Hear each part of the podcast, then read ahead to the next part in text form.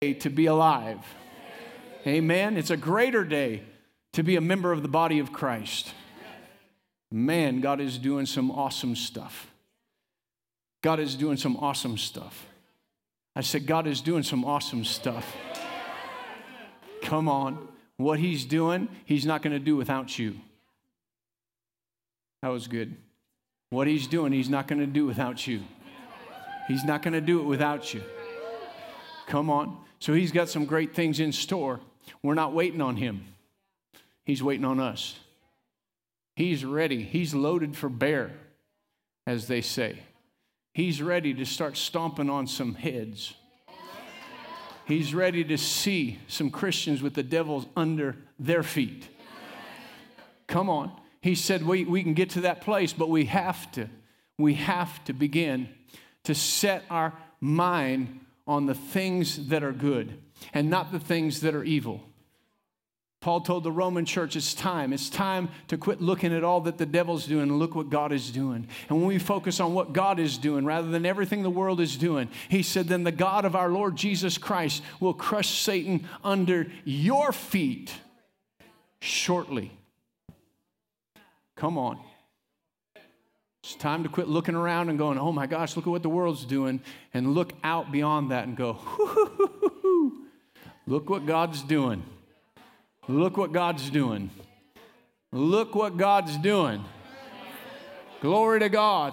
We can look back and see what God has done. But the only reason we look back and see what God has done because we know what He's done, He's doing right now, and He'll continue to do because He's the same yesterday, today, and forever and ever. Hallelujah. Praise the Lord. Let's say this with me Greater is He that is in me than He that is in the world. If you believe that, you can be seated. If not, remain standing, and we're going to pray for you. All right, everybody believes that. Glory to God. Well, I'm glad that you're here. Welcome. I'm glad that you all came out. Um, we're so blessed. You are uh, amongst the greatest in the entire world. Amen.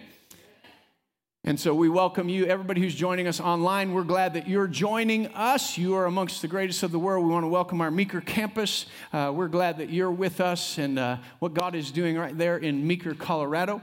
And uh, so, man, I tell you what, I'm excited. Uh, I'm thankful. And Pastor Tasha taught an awesome message on Nehemiah. Last week, she zoned it in, she set up her scope, she zeroed it in, boom. And today I have a shotgun or a howitzer. I'm not sure, but uh, praise the Lord. We're to hit somebody somewhere. Amen. Today we're going to hit somebody somewhere in some way. But uh, uh, I'm so appreciative uh, of all of our staff and what they do. And um, we were able to uh, minister in Craig, and the church, New Creation Church in Craig, is doing awesome. And um, man, it was just great to be with them. Pastor Jason and Tracy are doing a tremendous job in Craig, and um, uh, it's just uh, been great to, to be with them. And so we can go do what God's called us to do in, in helping them and, and, and being able to minister to them because of uh, all of you, our staff, people here, make it uh, work so awesome. And so God continued to tell us in years past that we would be able to go and it would be as if we were never gone. And it's even got better that, than that. We can go and people say, why don't you stay away and let her teach more? And so, uh, praise the Lord, we're working on that more and more. Amen.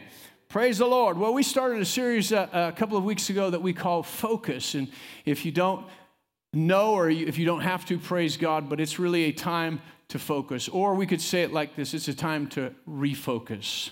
2020 was a year where so many things uh, were around us and moving. And we heard in the beginning of that that 2020 would be a year of perfect vision. So many times people were saying it'll be a year of perfect vision. And if we weren't really focusing in that time, we thought this is not a year of perfect vision. They really missed it. This is not a year of perfect vision. As I shared a couple weeks ago, many of you in this room, uh, I talked to you out on the porch, or I, you came into my office where we talked, and, and many of you just said, You know, I hear a lot of people saying, I can't wait to get done with 2020. 2020 was such a, a, a negative year, a bad year, but really 2020 was an awesome year for me. That we began to focus on our family. We begin to uh, really prioritize things in a different manner. We realized that we were moving 90 to nothing and uh, we needed to slow down. And so, really, if you look back at it with all that was going on to try to distract us, many people actually had a 2020 year. They actually began to see things more clearly. And so, but for many, it was very distracting and all the moving around and all of the situations and all of with the elections and COVID and everything, many people got distracted. And I saw it like this. It's really, if you take a camera, and, and our people, uh, uh, our, our live stream people are always uh, looking at these things and when do we get a new camera and the autofocus on the cameras. And so, if you're watching by live stream and you watch quite a bit, you probably know this that, you know, if, if all of a sudden something moves back here or there's something different or a twinkling light at Christmas back here, that the focus starts doing this. And they say, you know, just, you know, they text in, just focus on, on whoever's speaking. It's blurry. And they're trying, but the autofocus catches movement, it catches different light. And if we're not careful where we're at 2020 and moving into 2021, there's so much movement going on that if we're on autofocus, we are continually getting distracted and our focus is being pulled away from what it needs to be focused on. And so I encourage you that we're going to have to switch off of autofocus and go on to manual focus. That we are going to have to be conscious of what we are focusing on. And so today, you know, in the next couple of weeks, we're going to uh, uh, begin to speak to you about the vision of New Creation Church, what we see taking place, and what God has uh, uh spoken to us. We'll drift into that a little bit today, but I want to uh, speak to us about some things that are on my heart concerning uh, really seeing that focus and understanding how focus has really been throughout the scripture, uh, uh, where, what God is doing, what Jesus did in his focusing on us, and how we can really begin to bring our life into focus, and the necessity of bringing our life into that focus. So if you'll open your Bibles with me to Hebrews chapter 12.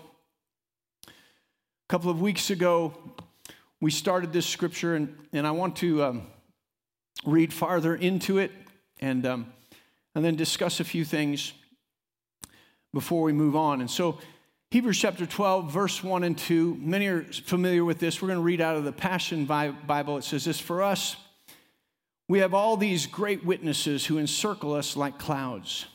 So we must let go of every wound that has pierced us and the sin we so easily fall into. Then we will be able to run life's marathon race with passion and determination. How many of you like to start running with some passion and determination? We're not just trying to get done. It's not time to wear out. It's not time to run down. But it's really a time to fuel our passion. It's really time to set a determination that we are in life's race and there is a prize at the end of it. And the only way that you win the prize is by finishing.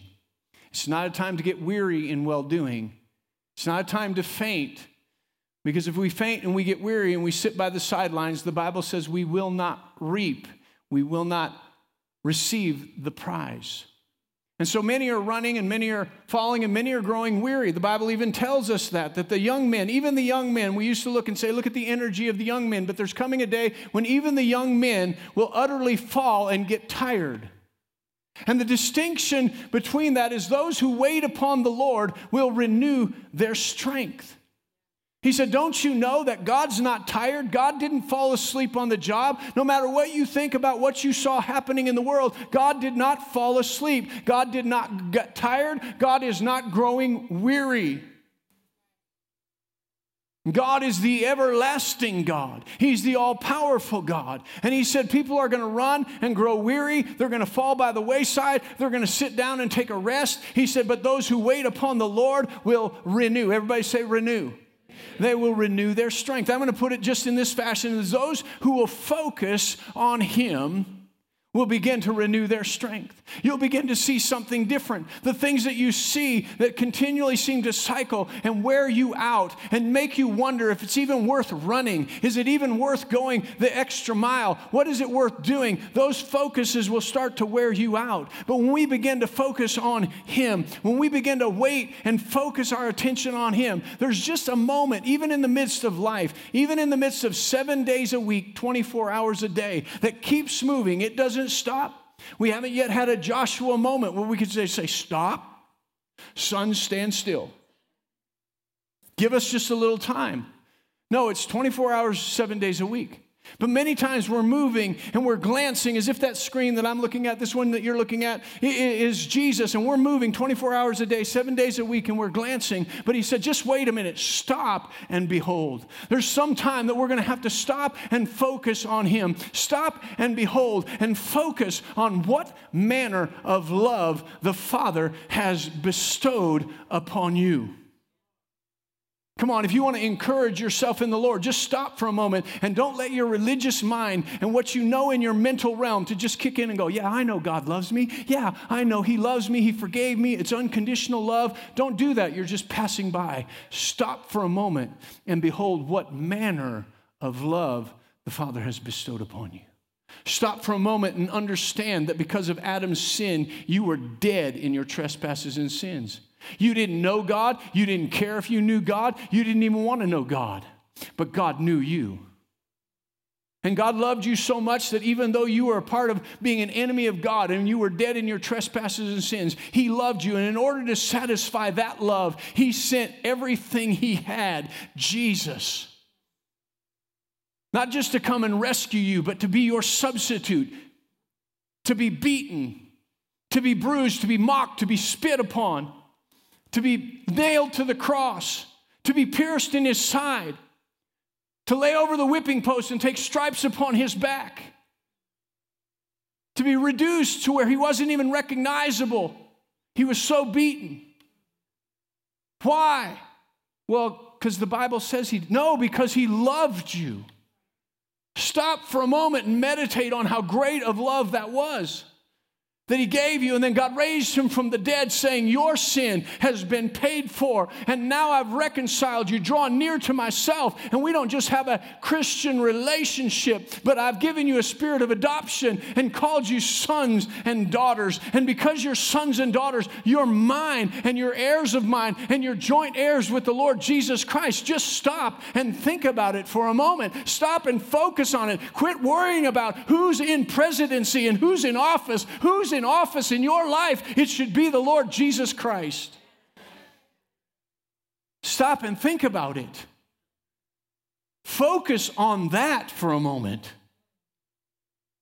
That the King of Kings and the Lord of Lords, the God of the universe, loved you so much that he broke the power of sin that was dominating your life and driving you away from him. And he broke that bond and he grabbed a hold of you and he drew you into himself and into his very heart. He said, You're no longer a foreigner and a stranger. You're no longer a sinner just saved by grace, but you're my sons and you're my daughters. And he said, If I would do that for you, how would I not right now freely give you all things that you need to live life? He said, You have to stop for a moment and behold the manner of love. You have to stop for a moment and focus on how much I love you and not go, God, if you, if you love me, and then focus on what's wrong with your life. If you love me, then how come this is happening? And if you love us, then why did you let that happen? Because your focus is in the wrong place. These things are happening, and you love me. So no matter what's happening, I can navigate through what's happening because you love me. It's where your focus is at. And we think, oh, I focused on him, but we focus more on why is this happening? What I'm really focused on is why is this happening in my life rather than focusing on him. Come on. So important what we focus on, what we give ourselves to daily, what we allow to dominate our thoughts, what we do- uh, allow to dominate our, our conversation. And how that thought and that conversation begins to bring a focus to where we begin to follow that in our actions. He said we have to stop focusing on the wounds and the things that have hurt us.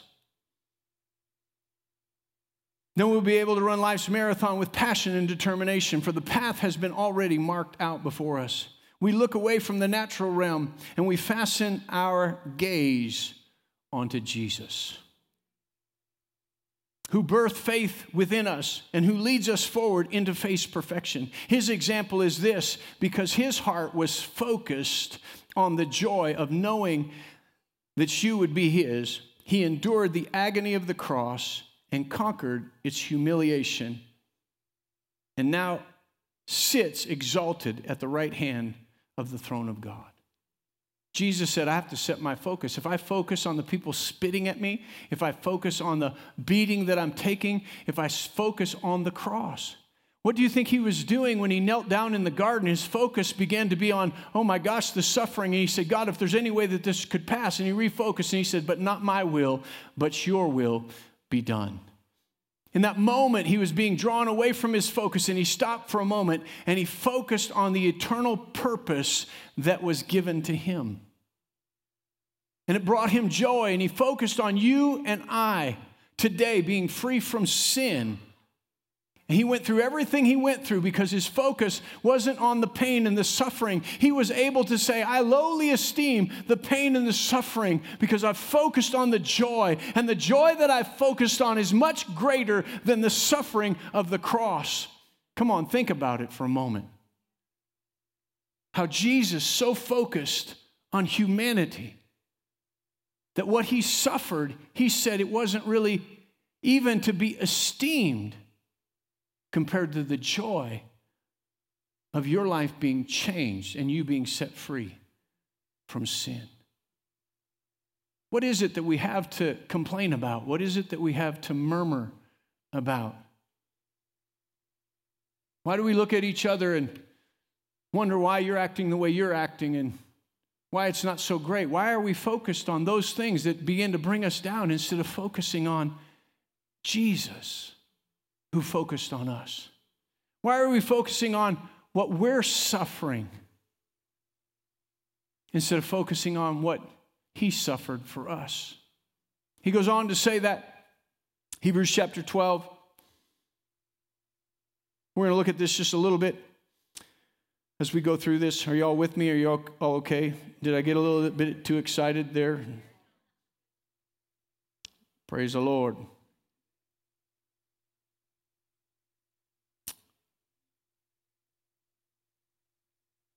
I'm going to read this, uh, continue to read this out of the New King James. Praise the Lord. He goes on in verse 3, he says, For consider him who endured such hostility from sinners against himself, lest you become weary and discouraged in your own soul. You've not yet resisted to, the, to bloodshed, striving against sin, and you've forgotten the exhortation which speaks to us as to sons My son, do not despise the chastening of the Lord, nor be discouraged when you are rebuked by him.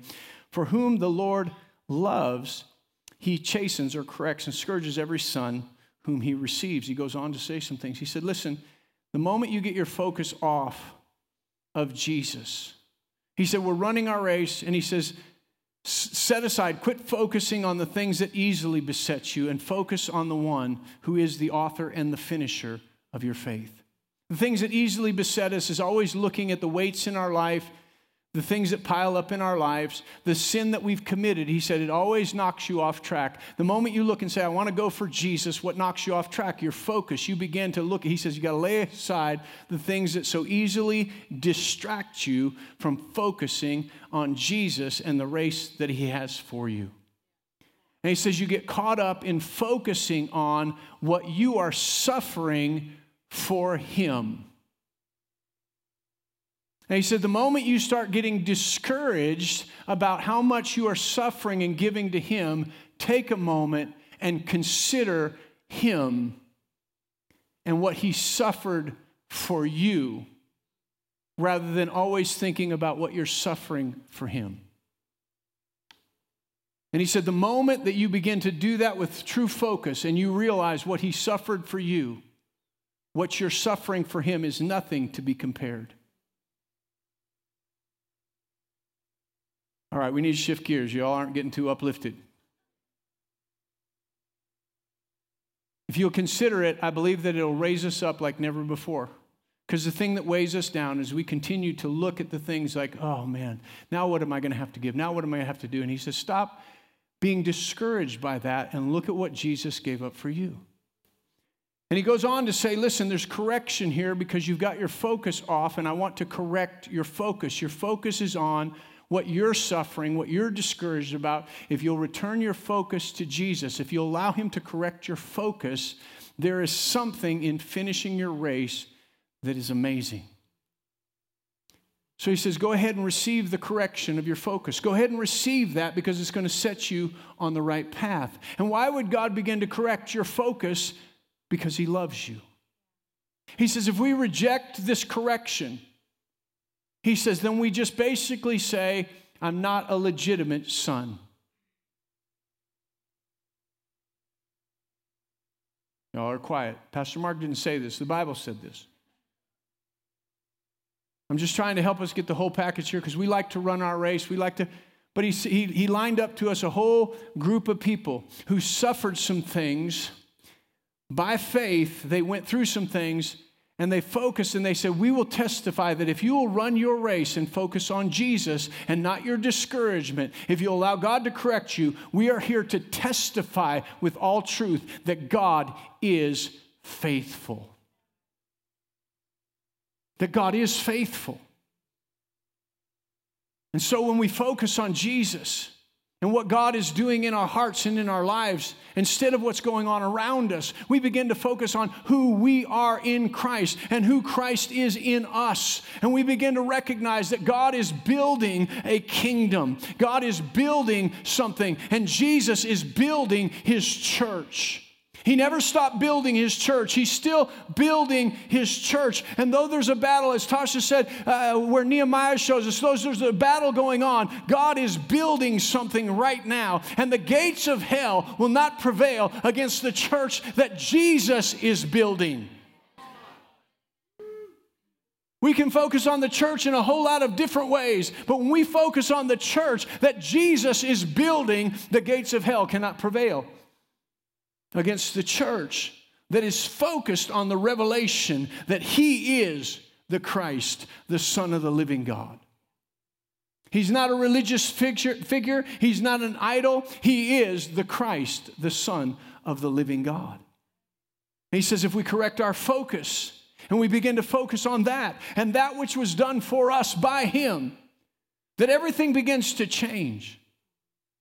The things around us begin to be strangely dim. We stop looking at what we're not going to be able to do, what we're not going to be able to have, what it looks like, and how it's going to turn out. And we begin to see that what He's done has an eternal purpose and everything is going to be okay. We, read, we even get the, read the end of the book. We win. We win. So there's no reason for us to continue in our life trying not to lose.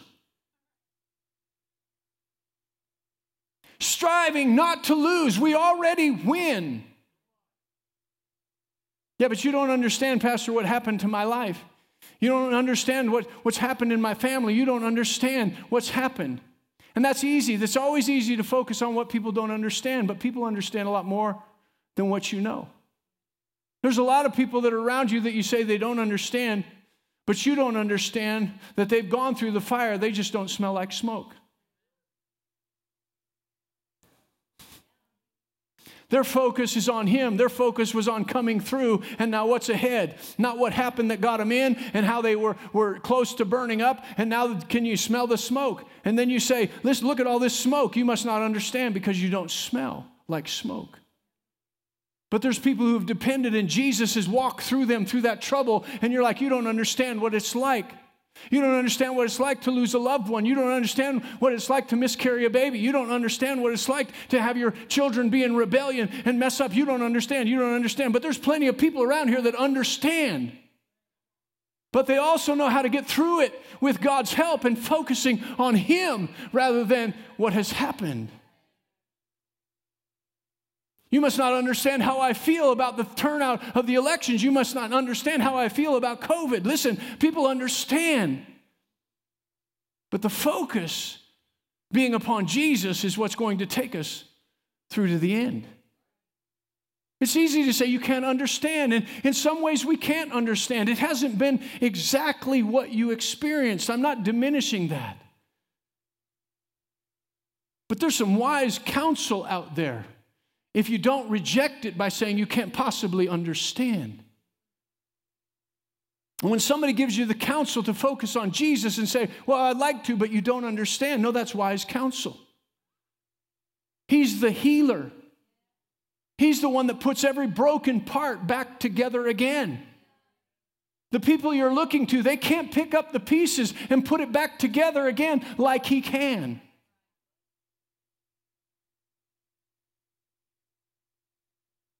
Praise the Lord. Come on. If my car breaks down, I cannot come to Sean and say, Can you fix my car? But I can come and say, I know your car broke down. Who fixed your car? And she can give me the name and the phone number of the mechanic that fixed her car. Come on, we want people to fix our life. When they can't, it's easy to say, See, you couldn't fix my life. But there's people we go to and say, You might not be able to fix my life, but I'm looking at yours. Who fixed your life? And we can give them the name and number, as it were, of Him who fixed our life, who put it back together again. Come on. Are y'all with me? All right. So he goes on to tell us a couple of things here that we can focus on. Wow, I'm just going to totally mess this up and run out of time. Okay.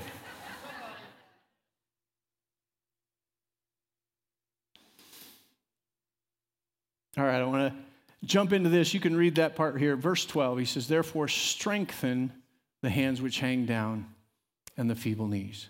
He's still talking about running your race. He said, Listen, you're never going to get to the finish line if your hands are hanging down and your knees are weak. Can't run the race. You don't know about my knees. Thank God for supernatural knee replacement. Come on, God's working. Get your hands up. Come on. Get ready to walk. Start stretching out. I don't feel like it. Get those hands up. Come on, the way you strengthen the hands that are hanging down is not by saying you don't understand why they're hanging down. Get them up. We start walking, we start getting those joints lubricated again, getting ready to run. Strengthen the hands that hang down, the feeble knees, and make straight paths for your feet. So that what is lame may not be dislocated, but rather healed. Come on, listen. He wants us to straighten our focus, get the path straight. When he's talking about the body, he's saying, get the body coming together. There's parts that have fallen off, they're dislocated, they got their focus. There's pieces of the body that are over here and over there. Let's bring it together. Let's get it all connected again. Let's get those, those, those joints supplying. Let's get those things connected again. He says, uh, now listen, he says, now focus on a couple of things here. He says, pursue peace with all people. Highlight that, underline that, and you might highlight all. Come on, it's a big quandary right now. How in the world am I going to have peace with those people? To understand that God loves them. You don't get it. I can tell by the look on your face. You don't get how God can, but that's a good thing why He's God and we're not. Come on, He knows how to handle everything. Be at peace with all people. Now, listen and holiness. And holiness. Come on, church. God has a plan, He has a race for us to finish. And if we're at war with people, we don't have any peace in our heart towards other people, and we are not pursuing sanctification and holiness, He said, We're not going to see God. say, Oh, am I not going to arrive, arrive at heaven? Well, I'm not going to go that far. That's for Him to discern. But in the midst of the confusion of being angry at people and having sin in your life, you can't see what God's doing. You'll always be weighed down by the sin that besets you. You'll always be weighed down by the things that are distracting you from your race, the, the, the, the, conflicts that you have, the offenses that you have with people, the strife that you have with people, the impurities of your life. Every time you go for Jesus, it besets you because now all of a sudden you're not walking in holiness and you got problems with people. He said, Pursue peace and holiness so that you can see what God is doing. Come on, there's been some inaccuracies in seeing because people are not living at peace with people and they're not living in holiness. And they're saying, I'm seeing God. God's showing me. But He says, listen, if we're not in this place, we're not going to be able to see clearly what God is doing and what God is saying. He said, look carefully or focus, lest anyone fall short of the grace of God. Come on, look carefully. It's not a good time to fall short of the grace of God. It's not a time to be angry with people and allowing sin to come into our life and then just going, yeah, whatever. No, he says, come on, focus on these things. Focus lest you fall short of the grace of God. He said, the thing that's going to take you in and up and over and into is the grace of God, the favor of God upon your life. When you begin to murmur and complain about how bad life is, then don't fall short of the grace of God because it doesn't matter how people are, you have the favor of God resting upon you. When you say, I'm not able, it just doesn't seem like I'm able. You have the power of God working in you. When you say, I just don't know what to do, you have the influence of the Holy Spirit leading and guiding and teaching and strengthening you. He said, Look carefully lest you fall short of the grace of God. He goes on to tell us if we're falling short of the grace of God, if we're not making peace, if we're not walking in holiness, if we're not focusing on the grace of God, something will begin to happen. He says, lest, lest any root of bitterness springing up cause trouble. And by this, many become defiled. Come on, God gives us enough to focus on. Focus on peace, focus on holiness, focus on the grace of God. If you were focused on all that, you wouldn't have time to let bitterness and resentment and anger get you all stirred up. And he said, if you don't focus on the right things, you'll focus on the wrong things. And when you focus on the wrong things, you begin to bring other people into that focus, and it begins to defile many.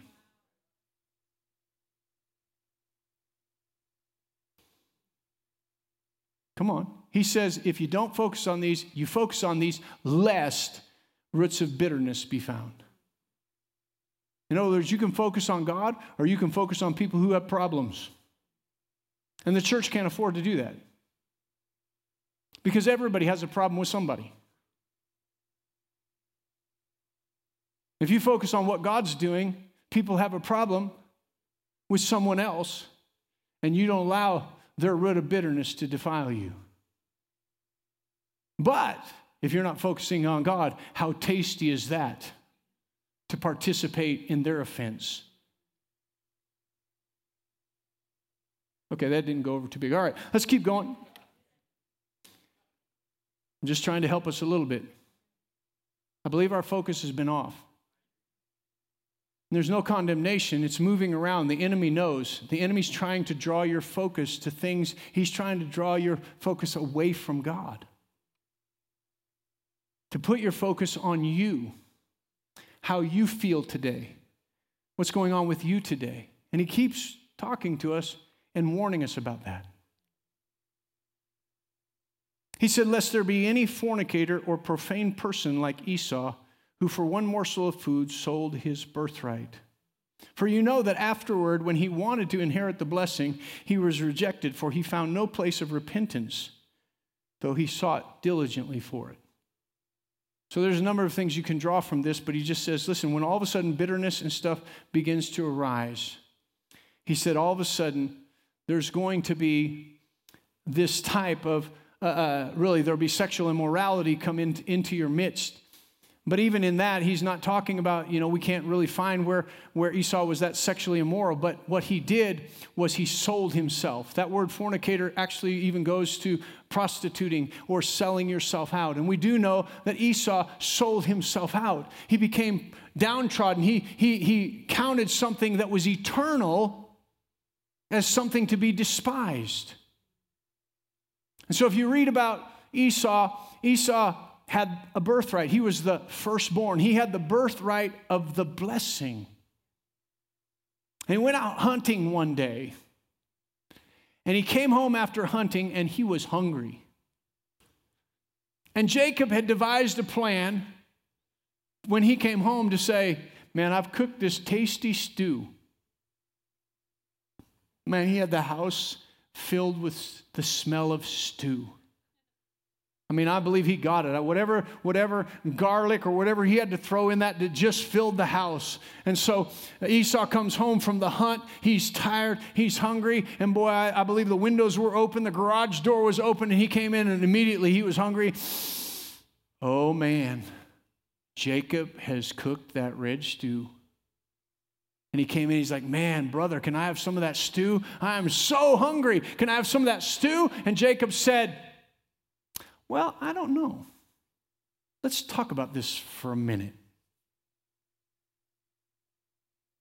I'll give you some stew if you give me your birthright. Now, listen how your soul works. I'm sure it was an over exaggeration. When you read it, Esau said this. He came in saying, I'm hungry. Now he's weighing getting this stew, and he goes, I am starving to death. I'm so hungry right now in this moment that I could die. Who cares about my birthright?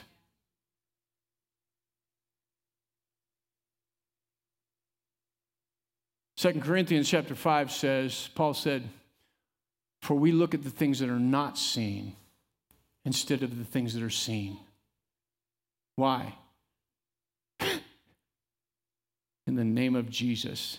Command those things to heal up.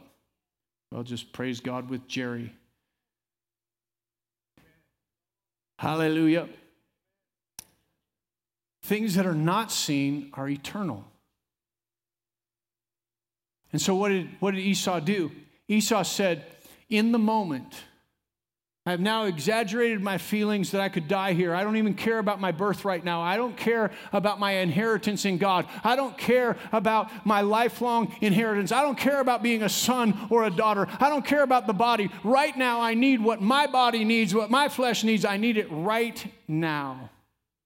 He said, You got to be careful. If you're not focused on the right thing, bitterness starts to stir up, starts to defile many. Then you become more concerned about what you get right now rather than what God has planned for you as a son and a daughter. He said that place of repentance, we read this a couple of times in, in Hebrews, there was no place of repentance found. If you don't read that very well, you think, well, now wait a minute, that doesn't seem fair. I thought if we came to God and repented, that uh, uh, He would forgive us no matter what, no matter when. God's mercies endure forever and ever, and they do. He's not talking about that God wouldn't forgive him. He's saying that Esau could not find a place of repentance. And if you read on in Genesis, what happened is, is Jacob went on, he got the birthright, then he deceived his father. He deceived his father, put on hair on his arms, and his dad, his father, then declared the blessing of the birthright on him. And Esau came in, and his dad said, No, you, you, your brother was already here. He's already got the birthright. And, and, Esau said, Well, can you just bless me? Can you bless me? And he goes, Oh, now I see. Jacob has deceived me twice. Now stay with me. Did Jacob actually deceive Esau twice? He deceived his father he, when he got the blessing, he didn't deceive Esau. And when he offered him soup or stew for his birthright, he didn't deceive him. It was an outright deal. So even though Esau was searching and sorry he lost his birthright, he would never repent that he despised his birthright. He never once says, I'm sorry, I made a mistake and sold out my birthright. He continued to blame somebody else for his situation and what he had done. He even got to the point that he sought after his brother for a time to kill him. Our focus, when our focus is always, and it comes to bitterness, and it comes to, to anger, and it comes to everybody else making every mistake, and people deceiving us, and people tricking us, if at some point we don't stop and focus on Jesus and allow Jesus to correct our thinking so that we can say, I'm sorry. I did not count valuable what you have done for me. I'm sorry. You can't find a place of repentance in blaming everyone else.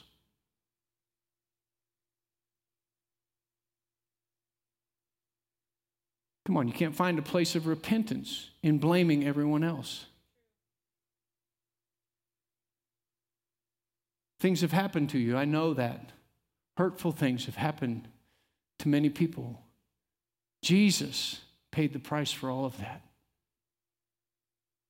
to work in us something different. Why? Because He wants us to be free. He wants us to inherit the blessing. He wants us to know what He's done for us and who we've now become. That we're in Him and He's in us. And with Him, there's nothing we can't do. And He really wants to bring us into the focus that because He did it for me and He did it for you, we begin to be joined in this amazing place called the church. And what happened with Esau was he lost sight of really the purpose that he had as the firstborn and the birthright that he had, that he would ultimately have authority over the family and the flocks and the herds, and he would lead the family after his father died. He would lead the family in the eternal purpose and legacy of the family. And he lost sight of all that for himself for a moment. But God has an eternal purpose. In Romans 8, Paul tells us that, listen, all things work together for good to those who love God and are called according to his purpose. It's easy for us to sell out for a bowl of stew or for a moment of pleasure or for something that we want We've made it to be such a big deal that if we don't get relief, if we don't have this right now, we could just die. So who cares about what, what God has for eternity? I need relief right now. And he says, no, focus on the eternal purpose, not the now. Because the now is temporary, temporary. The eternal purpose goes on forever and ever. It says in Ephesians chapter 3, talking about the church and talking about how God put the church together, he said it's an eternal purpose that he wrought in Christ Jesus. Turn over to Proverbs chapter 19. As we begin to focus on moving forward this year and what God has for us, and we'll begin to talk about the vision of the church. But I want you to understand that as we pull it together, we want to look at God's eternal purpose and how the vision of the church and how we fit into that eternal purpose, not just a temporary fix or a temporary purpose. Proverbs chapter 19, verse 21.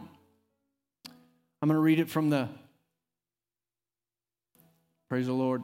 I'm going to read it from the Passion Translation.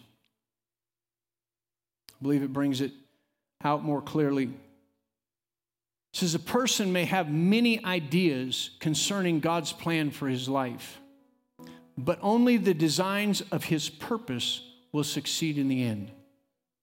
See, as we're planning, as we're getting vision for the year, vision for our life, sometimes we like to get many ideas about it. But he says, if we'll come to God and allow Him to set the design of His purpose, it will draw our focus into clarity. That we'll begin to know what God has really planned for our life and the purpose. And that sets into our life that when we're presented with opportunities of the moment, we're not like Esau that says, you know what, I'll sell out the eternal purpose for the temporary relief, but I will look at what's going on today and bring it into focus with the eternal purpose that God has. And there's so much that has to do with this eternal purpose. And I want to just end with this focus and being able to focus on what Jesus focuses on. And I don't want you to think it, it's self serving because I'm the pastor, because more so, I'm a member of the body of Christ. And we begin to see the importance of the day that we live in. And as we've been praying about certain things, and just want to remind you, we're praying tomorrow. We pray on Saturday night. We pray at, at, Take 10 during the week. There's prayer that's going on, and it seems like the prayer is building as we allow the Spirit of God to lead us, that God wants to do something. And we've been praying about the environment, the, the, the, the sickness. We've been praying about the political things that have been going on, and He always leads us back to the church what he wants to do in the church and the power of the church and what's going on in the church.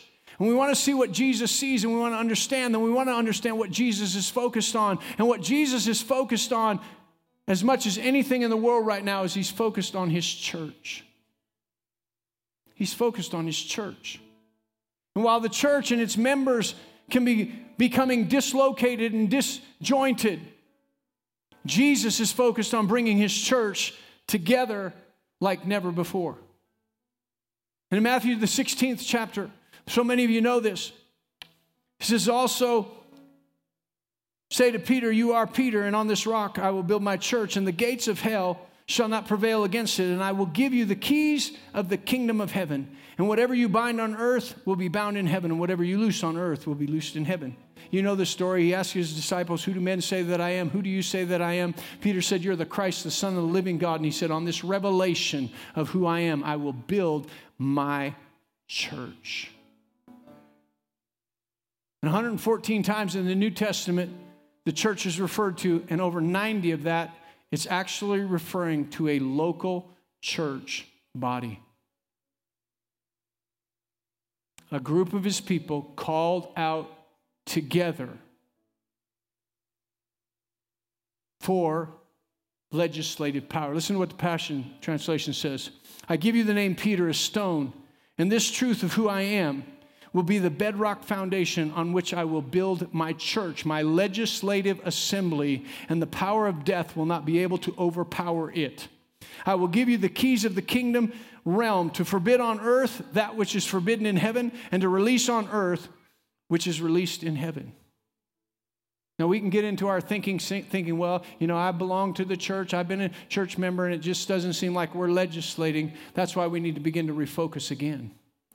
Begin to describe and understand what his bringing together of the church is about. It's so important right now while we're looking out at the world and we're focusing on who's going to legislate what for us.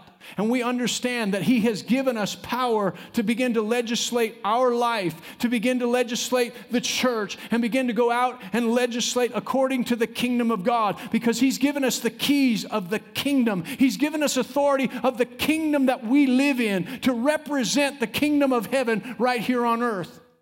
Not to be dominated by the course of this world, but to dominate and to move forward as the church at this time.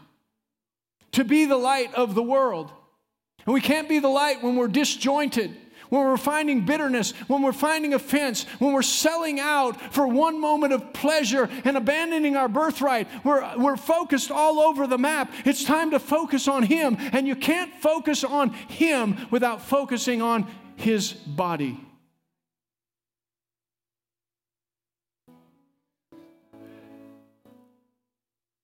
I'm just talking about it. I believe that the Spirit of God's going to work in every heart what He's doing.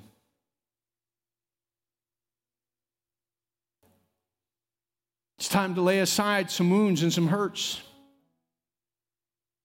to come together as the body, to humble ourselves under the mighty hand of God, that He might raise us up and put us in the place, in the position that He has for us. Ephesians chapter 1 Verse 22 is talking about Jesus being raised from the dead. And starting in verse 22, it says, And he put all things under his feet and gave him to be the head over all things to the church, which is his body, the fullness of him who fills all in all. He tells us that the whole earth will be filled with the knowledge of the glory of the Lord. How's that going to happen? He's going to fill everything with the fullness of who He is through His church. Through His church. Message says it like this He is in charge of it all. He has the final word on everything. At the center of all this, Christ rules the church. The church, you see, is not peripheral to the world, the world is peripheral to the church. Right, I'll read that again. It was like you didn't even hear what I said.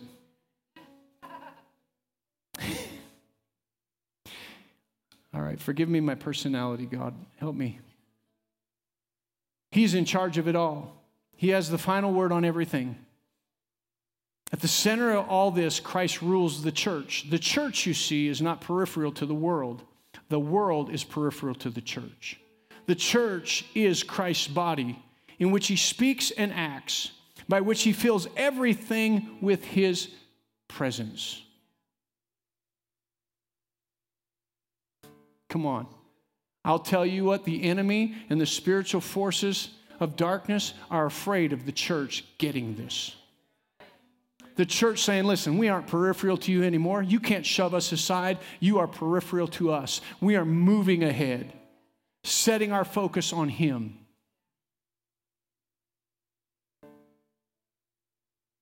All right, why don't you stand up?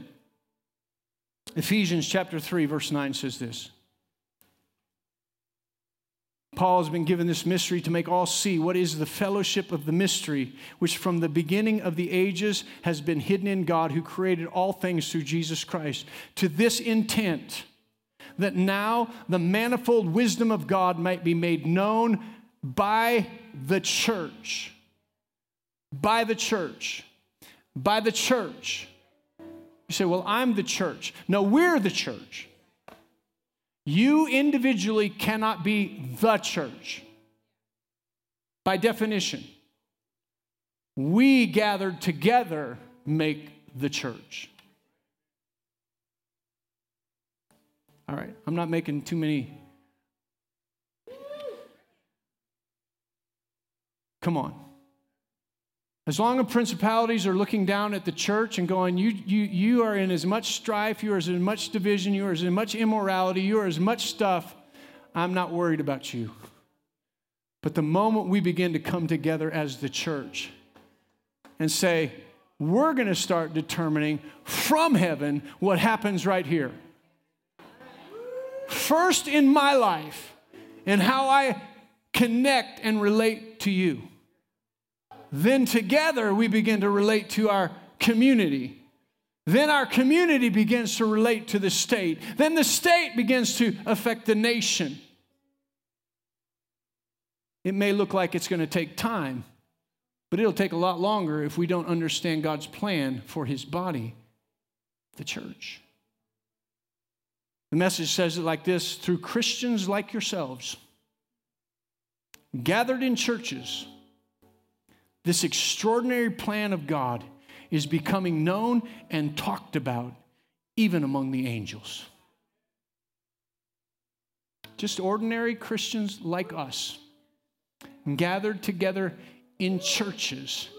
There's an extraordinary plan being wrought that the angels are talking about. When we focus on Him, you can't focus on Him without seeing His body. You can't focus on His body without seeing you in it.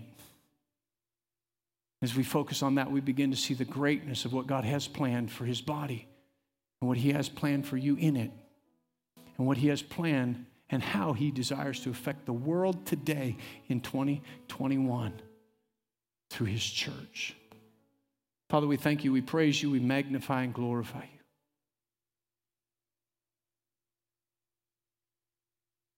I ask you, God, that we haven't spent this time, that I didn't spend this time, as Zane said, just preaching at people. But God, I endeavor with all my heart to communicate that which you put in my heart, that you might be able to take it and influence our lives with the revelation of who Jesus is and who we are in Him And through that revelation, we allow Him to build such an extraordinary, powerful church that we know that the gates of hell, no matter what the enemy does, cannot prevail against this rising church that is meant to be the light of the world. Equip us, empower us, give us vision and focus to see what you are doing right now in our midst. I ask you for that in Jesus' name. Amen. Don't you say this with me as we go? What God did in Christ Jesus far exceeds any damage done to me by Adam's fall. You can be dismissed. Make it a great day. We'll see you at 6 o'clock tonight.